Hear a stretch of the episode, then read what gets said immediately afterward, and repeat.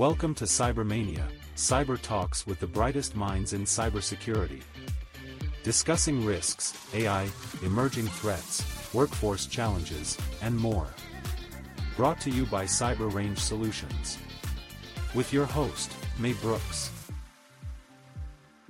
Hello and welcome to cyberMAYnia. Yes, see what I did there. So, first episode, and my first guest here is Ryan Cloutier. He's a CISSP, a passionate thought leader, a cybersecurity visionary, AI enthusiast, and good friend, which is, I think, the most important title. So, how are you, Ryan? May, I'm doing great. Such an honor to be here today. I'm so excited to see you getting back in the podcast game. I know yes, that uh, it's been a while. Know, it has, been a while. and uh, just really humbled and honored to be here with you, and excited to just to chat, catch up, and and share some of that passion we both have for for the people side and the and the tech side of this this crazy industry we call cybersecurity.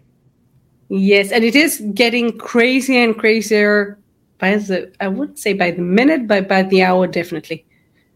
Yes. They tell me so, by the Schrodinger nanosecond now. I hope not. I mean, I can't stay like up to date in nanoseconds. That's like even for me, that's expecting too much. I think. I just so checking to see if cat's still alive. That's true. The question is: Is it in the box? Yes. So uh, whenever I saw this spot. That's true. If they find a box, they'll get into it. Okay, so I always like to start these podcasts with like sort of the elevator pitch of who are you? So who are you? What do you do? You tell us. Yeah. Uh, okay. Uh, as May mentioned, Ryan Cloutier, name remains the same. Uh, I am a very passionate cyber squirrel. Uh, been doing this a long time. Got into technology when I was a small child. Uh, built my first PC at eight, wrote my first software program by nine, compromised my first system by nine and a half. Uh, and by first software program, I mean Hello World. Uh, but really, have always had a, a, a desire and a, an insatiable curiosity. And, and as I progressed through my career, um, I've done a lot of different things uh, data systems, infrastructure, software dev, you name it. Uh, but security was always kind of the the omnipresent thing, and and really what I realized was I I like protecting people, uh, and so I was able to take those skills uh, and my love for conversations and and make a career out of it. So I'm I'm that kind of quirky, weird uh, cyber squirrel, but uh, at the end of the day, I, I do have a heart for service and and a passion for for taking care and protecting people. Yeah, absolutely. So you know, you've been in cybersecurity for so long. I will say uh, 20 years, because give let's it a 20 years. See, see, let's go with that. And I want you to tell me a little bit where do you see the line goes between we have a problem between security and comfort and efficiency. I mean, it's not easy. Whenever I have those conversations with business with the business side with ui ux people they always tell me yeah but it's not going to be convenient. People are not going to like it. We add additional layers of security like all the time. Where do you see this line goes? This balance? You know, well, uh, what we know is that security controls that create friction are security controls that people work around. So I think where we have to go is to a uh, security model and security solutions that are built for people not for technology. And I think that's where we've maybe missed the mark for the last 20 years is we've we've really focused on the the uh, uh, technology side of the protection instead of the people side of the protection. You know, as I think about working with elders, as I think about working with the youth, uh, or let's be honest, frustrated board members, uh, it's yes. always the same thing. Okay, yeah, I'm willing to do it, but you know you you tell me not to click the link but the only way i can use the computer is to click the link you tell me i got to watch out for all these scams and frauds but they don't look like scams and frauds so i think where we have to evolve to is actually a shift in our engineering and a shift in our approach to be more compatible with the physical human self the the analog if you will the analog human self because the digital world is an abstract world. It is an ethereal world that has been removed from our day to day physical life but yet has a kinetic, real physical impact to our day-to-day physical life. So because we've now hit that point where, you know, mouse clicks can kill, AI can persuade entire countries to vote a certain way or not, uh, misinformation, disinformation, malinformation, just all this stuff. Well, for the average person, that's just overwhelming geek speak. And what they really want to know is can you make it work like my door lock? Can you make it work like the alarm on my car? I push a button, it goes chirp, chirp. I know the alarm set. I feel safer. I move on. So I, I think that's where we have to go as an industry.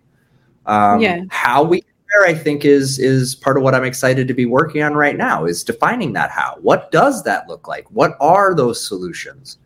Who are the companies that are are thinking this way? I think I absolutely agree. I think that to resonate what you've just said, I think that today as cybersecurity professionals, we need to understand psychology. And so mm-hmm. I know that for a lot of people, when I say that, they look at me, why?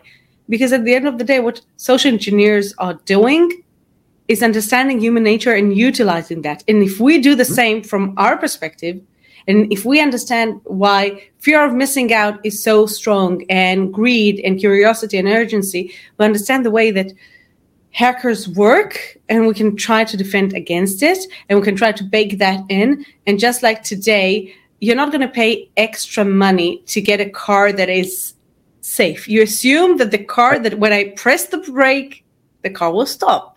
I mean, that's something yeah. that I assume when I get in the car. I think that I absolutely agree. We have to bake it in. Um, you talked about the human factor and you talked about the fact that you're very passionate about exploring new things. And I think that that's something that we both have in common, being sort of lifelong learners. And I think that mm-hmm. with cybersecurity, and we just started with the fact that it's ever evolving and ever changing, and we have to stay up to date, when we have to stay up to the current event and the new technology and everything.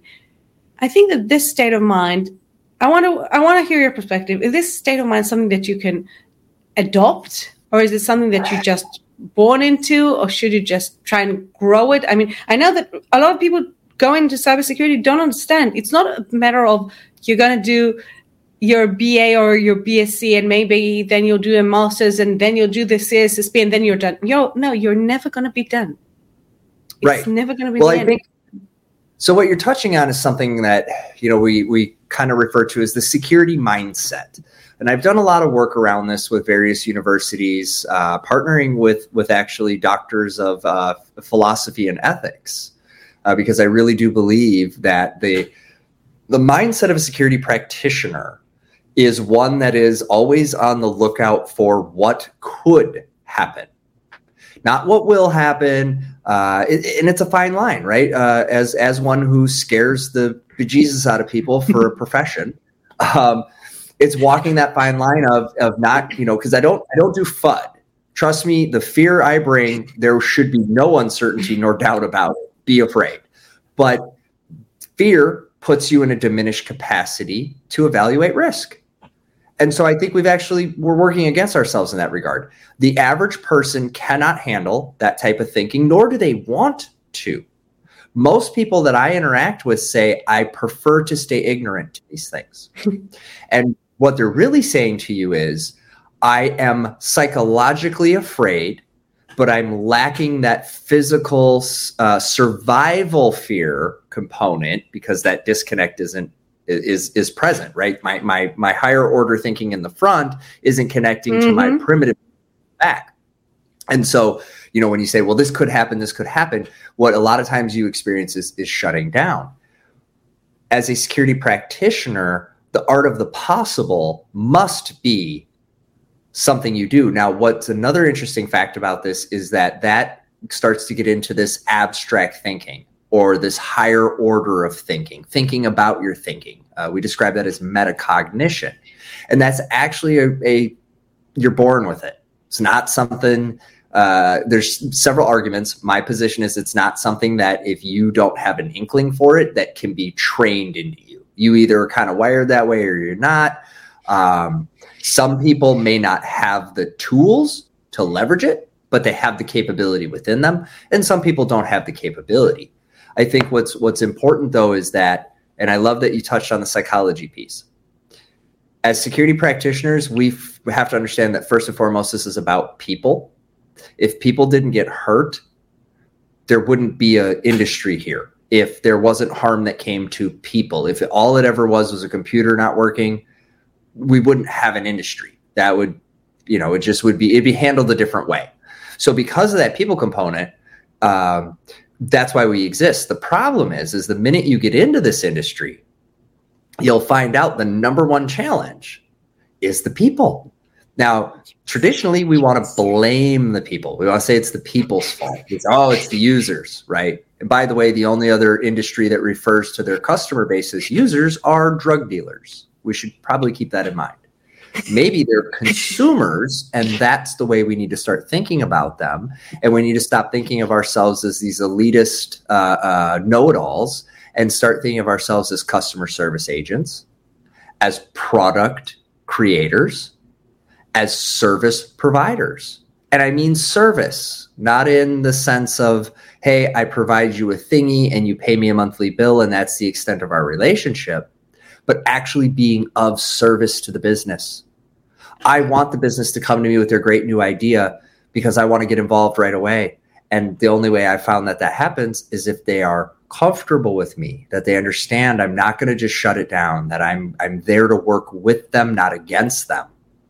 And the last thing I'll say on this is that a lot of us don't remember, especially those of us with less gray hair, uh, that the old school IT, the first time these business folks inter- interacted with an IT person was was the the trope of the 1980s sysadmin, who frankly is a jerk and flies in and jams on the keyboard, looks at you like you're dumb, doesn't explain anything, goes, it's fixed now, and walks away. And we, we have that stigma. So we have to get through that. And, and really, if, if we take a, an empathetic and compassionate approach, and we realize that we don't work for IT, we don't work for security, we are a supporting function of the business uh, those are the organizations where I see the security teams get the biggest budgets. Those are the organizations where I see security culture adopted the fastest, and those are the organizations that are less likely to, so, to show up on Shodan. I totally agree. I think that in the in, in the past, as an industry, we sort of relied on fear, uncertainty, doubt, the fact that whatever we were saying was sort of like swooshing up there, and no one really understood what we were saying. But I think right. that it can only get us so far. Today, we have to be compatible with the business following up on the previous uh, when i talked about the line. So we have to make sure that whatever it is that we tell the business we need that to secure the business. Is not going to negatively affect the business goals the business outcomes because at the end of the day if we can't be the no people. We used to be the no Correct. people. We want to do something no. So I always try to be the yes, but. Yes, so like but, yes, but we need to add something. Yeah. yeah. And I refer to that as Department of How. So yeah. instead of Department of No, because you're right, we did. We just no, no, because it was always easier to say no than to try to explain the why behind that no. And and so I think now it's and, and I love your yes but right. It's same thing. It's how. Great. Mm-hmm. Love this how do we do this in a way that meets the following objectives, whether they're compliance objectives, and as we all know, compliance and security are not the same thing. You can have one without the other. Having one doesn't give you the other. uh, but you know, is it is it a compliance driven? And, and I would argue today that the number one thing we need to focus on is safety is this a safety related issue? Is my hospital still going to be able to provide emergency services because the telco that counts on the hospital is running some antiquated piece of equipment that's subject to these vulnerabilities, right? That's concerning. We need to start thinking differently. And that's back to my comment about changing our engineering approach. Absolutely. So you know what? Everyone's talking about AI, so we have to talk about AI as well. So are there robots gonna take over? I mean, I know that you've been researching AI for a while now. It's not something new, starting with ChatGPT, though I love ChatGPT. Right. Um, yeah, I, I, really love ChatGPT. Uh, we had that conversation earlier today. Um, but I want to hear from you. What, in your eyes, is the biggest challenge for us as an industry in the AI age? So everything twofold. Uh, yeah, it, it does. And actually, uh, I'm glad you bring this up. I, I, recently had the privilege of being the lead developer uh, for ISACA's white paper on AI risk. You can find it on ISACA's website. It's called The Promise and Peril of the AI Revolution. And the idea behind this is that it's actually a twofold factor. The first is that we are experiencing a rate of change that is incompatible with our biology. We literally cannot keep up. As the people that keep up for a living, we cannot keep up because this, the rate of change is exponential and the intersection, the collision of multiple technologies that have been in laboratories for 15 and 20 years now hitting commercial viability. We think about robotics. We think about 3D printing of, of body parts. We think about new medicines being discovered in, in hours, what used to take decades. And this is before we get into quantum. We'll save that for another day. But the, the, the, the, the rate of change, okay? And the second which is unique to generative language, right? Is unique to large language models, or as I'm uh, calling them, golems. I steal this from the Center for Humane Technology, so shout out to you guys.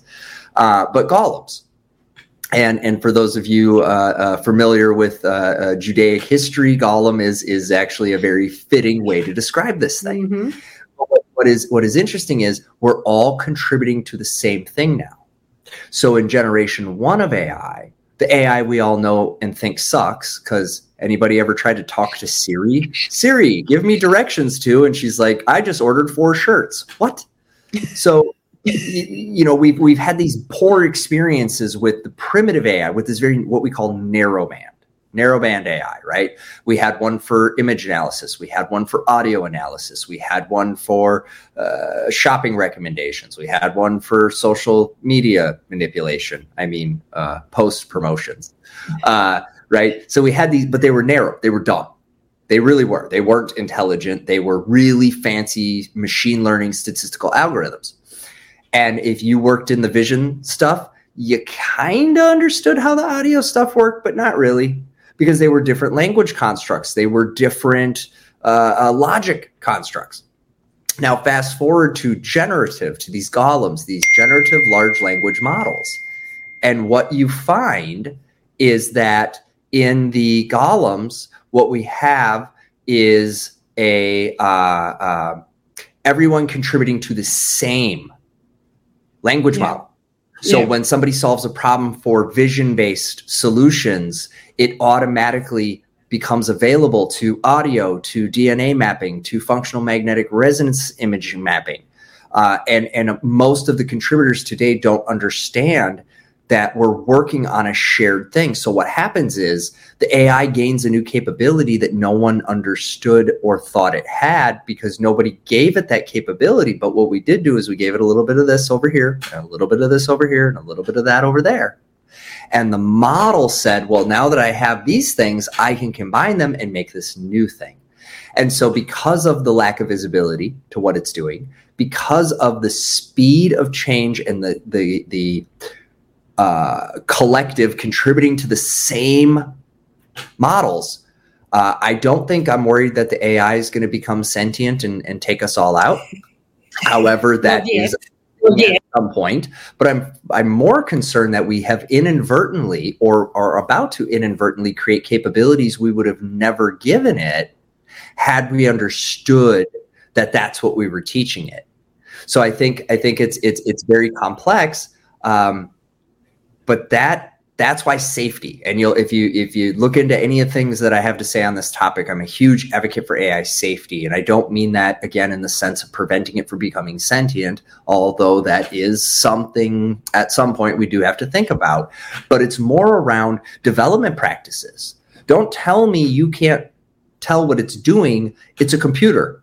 What you meant to say was you never took time to build the mechanisms in to make sure you knew what it was doing and it's because of the speed of change. We're going from an experimental lab project to commercially viable in days. So I think that for me is the big concern around AI is we don't know it well enough. those that are contributing to it are generally researchers and those that are very smart and nerdy in nature but the consumers of it and those that are driving the the next choice of innovations are business minded folk who don't necessarily understand the impact of some of those asks well i just want to know better stock prices hmm. adversary right? One who gets paid, you know, good, good, bad guys, my wife likes to say, uh, gets paid to be an adversary. I have to think about, well, what would I do to weaponize that? How would I use that new capability to pick a better stock to do the opposite? How would I use it to disrupt the stock market? How would I use it to introduce defect into product? And there's not enough people focused on that side of the equation. Yeah, I think it's all about the people, just like you said. Um, yeah, we we touched upon that when we talked about lifelong learning, and I think that with AI, I think that's actually a huge thing. I remember that it wasn't so long ago when OpenAI first introduced ChatGPT. It's less than a year. It's about what is it, eight nine months ago, and it literally changed the world. I remember showing it for the first time to people at work. They were looking at me, "What is that?" So I think yes, it is. It's all about the people. Um, and I want to reference something else. I know that we have a huge, huge industry gap. According to ISC2, they've mentioned in their 2022 study that I, I had the privilege of being involved with, um, we identified a gap of over three and a half million people in cybersecurity. Now, on the one hand side, I look at AI and I'm saying, yeah, it's going to reduce the need for benign everyday tasks. I think that whatever we were saying about SIEM becoming slower and seeing those automations, I think that we'll see that more and more. And I think that the technology is maturing to the level that we won't really need L1 SOCs, but SOC analysts. But I think that that presents another question. Well, with the ne- where will the next generation of experts come from? I mean, they have to start at the beginning. And it's the same, I think, for me as a cybersecurity per- person, I'm looking at the cybersecurity industry, but I'm also looking at developers. I don't need people with basic software skills. I can just ask ChatGPT create that script for me. I don't need that anymore. But the question is, where will the next generation of experts come from? And I know that you're doing a lot of things here to educate the next generation with CISSP, etc. So I want to hear from you. Yeah, and, and, and thanks for bringing that up. Uh, just a, a, quick shameless plug. Uh, anyone looking to learn more about what is CISSP, what is what is it like to be a cybersecurity professional? How do you get into it? Maybe the training's costly or inaccessible. Uh, go to YouTube, look up uh, FRSecure's free CISSP mentor program. Myself and a collection of friends uh, run that program uh, every year to for for the purpose of, of uh, allowing underserved communities to have access to this, allowing those that are in countries where you know they have the smarts, they have the capability, but the price tag to access it is is just too far beyond their reach. Um, I think what's interesting is as one who many look to as an expert and I keep a chart on my wall in my office, and it's a it's a graph, and there's a curve, and it says what I know, what I think I know, and what I don't know. And where the intersection of expert is, is when what I don't know is in excess of what I do and what I think I do. And what's dangerous in, and all of us go through this in our career, what's dangerous is that middle part where I'm now confident that I have answers and that I know what's going on. And, and that overconfidence a lot of times is, is what gets us in trouble. So I don't think we'll ever actually have experts again. And and and I, and I know this is, might seem like an That's unusual. scary. Yeah, it's it's a scary thought. I, I don't have time. I recently stepped down as president of of SecurityStudio because I could not be president and even remotely attempt to keep up with what is going on? What is happening? What is changing? What is evolving? And and you brought a, a interesting point up which is uh, if you get rid of level one how do i how do i grow uh, uh, somebody? You know it, it's fascinating to me how many doctorates of cyber i've encountered recently Uh, and no disrespect to those of you that worked really hard to get one, uh, but your academic institution most likely didn't teach you anything practical nor employable that I can use. Uh, because they didn't give you hands-on. They didn't say, you know, academia says that we should have zero trust. Oh, I agree, but let's talk about how am I going to implement it? inventory you don't know what you have, you can't get to zero trust. And zero trust is a bit of a misnomer. Anyways, in order for a computer to properly communicate, there has to be some degree of trust. So, really, what they're saying is continuous adaptive trust, which is a whole different podcast for another day. Point is, I think that, again, uh, I, I coined a phrase. Feel free to take it, put it on a t shirt, somebody. The speed of change is tearing apart the fabric of society. And yeah. the weight of change is crumbling the foundation of humanity. And I say that because yeah. we are not addressing this revolutionary technology. This is not a toaster. This is something that has the ability to exceed our intelligence at some point and has already exceeded it in certain narrow areas, has the ability to persuade us, manipulate us, and again, I'm not worried about it doing it by itself. I'm worried about what happens when AI is a tool, it is a toy, it is a nation state weapon. And we are in an arms race. And everyone is screaming, pump the brakes, but no one can. Because just like the Cold War, Russia's thinking we're doing things that we're not. We're thinking they're doing things they're not. And so we're compensating for the gap. And if anybody's yep. a history buff, go yep. back and do your homework on the Cold War and see how close we came so many times to disaster, not because of facts, not because of what the other country was actually doing, but because of what we were collectively doing in the assumption that something else was already happening. And I see this pattern repeating with AI so I think that the best thing that anybody could do, if you're a junior today, let's say you woke up, you just graduated, you think this is the career for you, I'm going to encourage you to take Psychology 101, and I would like you to take A plus. I want you to be able to explain to me how a computer functions, how a processor processes, how code is compiled, because many developers today don't understand how the code executes many system engineers don't understand how firmware gets created. And so there's this gap uh, of knowledge. And I think expertise will, will be something that a collective body brings forward. I don't know how many individuals, uh, and, and myself, I've given up trying to be the expert of any one thing because by the time I remotely get to it, it's either deprecated, it's it's no longer a valid technology, or something else has changed significantly enough that what was once, you know, kind of the expert answer. Edge, yeah. It's back to it depends. And that's the other thing. Get very comfortable with this idea that it depends. It's that's how you know a real cyber expert from a not real one. Ask them a question. If they give you an answer, they're probably not a real expert. If they go, well, kind of all depends. So yeah, yeah it's a long one, but that's that's kind of my passion on that as uh, I I'm scared of the future a little bit because I think that you do need to do the basic. You can't go to battle without doing basic training, and I think that for a lot of people today, we see so many tasks being automated that they won't have those basic skills. And I think the basic skills are important. I mean, time has when you've seen something once, it's not the same like you've seen the same thing 15 times. And right. I come from the music world. I used to play the piano for many years. I actually went back to playing the piano a few about a, a year ago, and I started with scales. And there's some things that you remember. It's like it's muscle memory. Wake me up 2 a.m. Tell me to do the scales. I'll do it at 2 a.m. I don't have to think about it. It's muscle memory.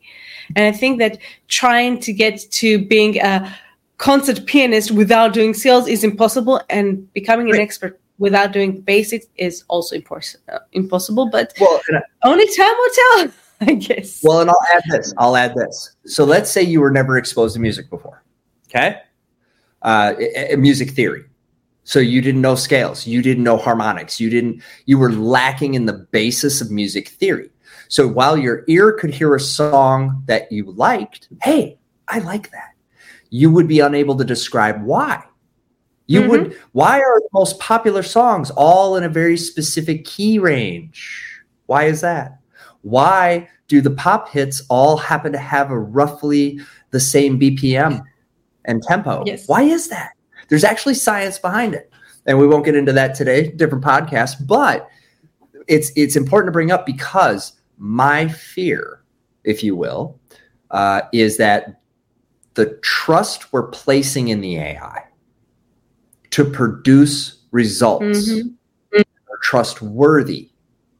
The amount of people that possess the knowledge necessary to tell accurate from inaccurate. So, for example, if you've never taken music theory, you don't know anything about it, and I give you a sheet of music that's off key, and it looks mm-hmm. like a symphony at first glance, this is great. This is fantastic. Oh man, this could be a beautiful song. But the first time you try to play it, it sounds like 40 cats in a blender with a tuba.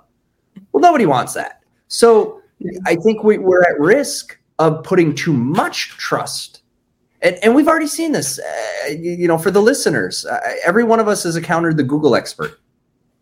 Yes. They did two seconds. And the ChatGPT is just, yeah, and ChatGPT is just as bad, maybe even worse, because it's out of date.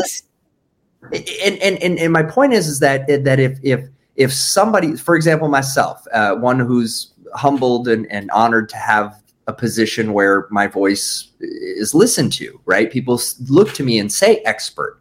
So if I was to say, this is the way it is, that carries. If two more experts jump on that bandwagon and go, yeah, rabble, rabble, what he said, that that's it. Fact. It's fact. Exactly. That's scary. So uh, back to that safety checks and balances. So to your point, what I think a new area where an expertise could be developed, a new area where I think, yeah, the SOC one job went away, but what replaces it is around prompt engineering, prompt safety, data model, data integrity, data provenance, I think these things become the critical components of cybersecurity going forward in this world of AI. I don't think we're going to be playing whack a mole on the network much longer. I do think that we are going to refine things enough to to gain a, a meaningful and trustworthy advantage there. I fear that nobody knows how to look at the data set enough to tell whether it's accurate.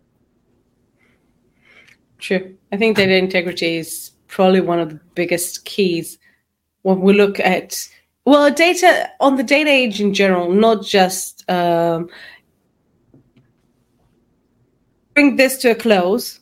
I always like to ask a few questions like very fast very quick sort of personal quiz. So let's start with that. What's the best piece of advice you received throughout your, your, your career? Two ears one mouth ask why more often. Nice Nice. Do you remember who said that? Yes, and I can't say. Oh no. Well, I'll, I'll grill you for it later. Good friend. We'll say good friend.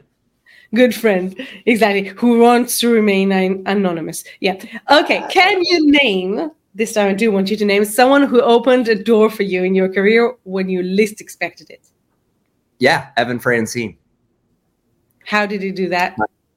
Uh, he gave me an opportunity to conduct business in a way that no one believed to be possible. He gave me an opportunity to explore what being an executive meant. He he truly empowered me to to embrace my vision and and to have the resources and opportunities to really get my my fingernails dirty and to bump my knees and stub my toes and and gain that that invaluable experience you only learn through through doing it. And and I and I owe him a world of credit. And and frankly, the industry as a whole, uh, if you don't know the man, you need to look into him. The industry as a whole owes that man a debt of gratitude.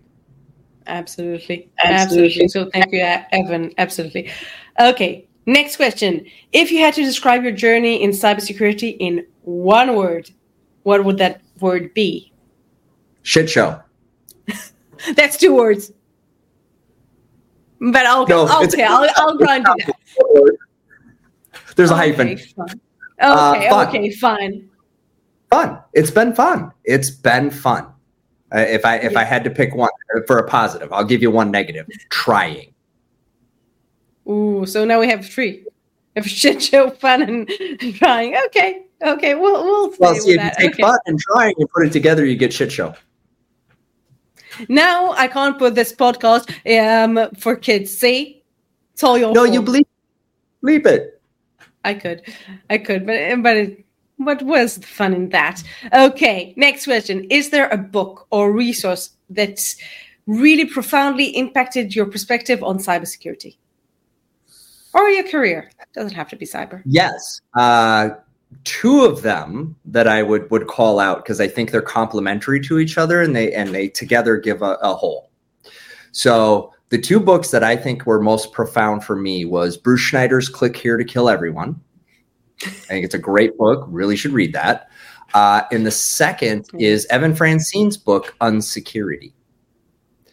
Because the two of those combined give you a whole perspective. So, so what are the the the actual technical challenges, the the consequences? You know, that's what Schneier's going to help you to understand in his Click Here to Kill Everyone is is is the ecosystems and the interactions and those things.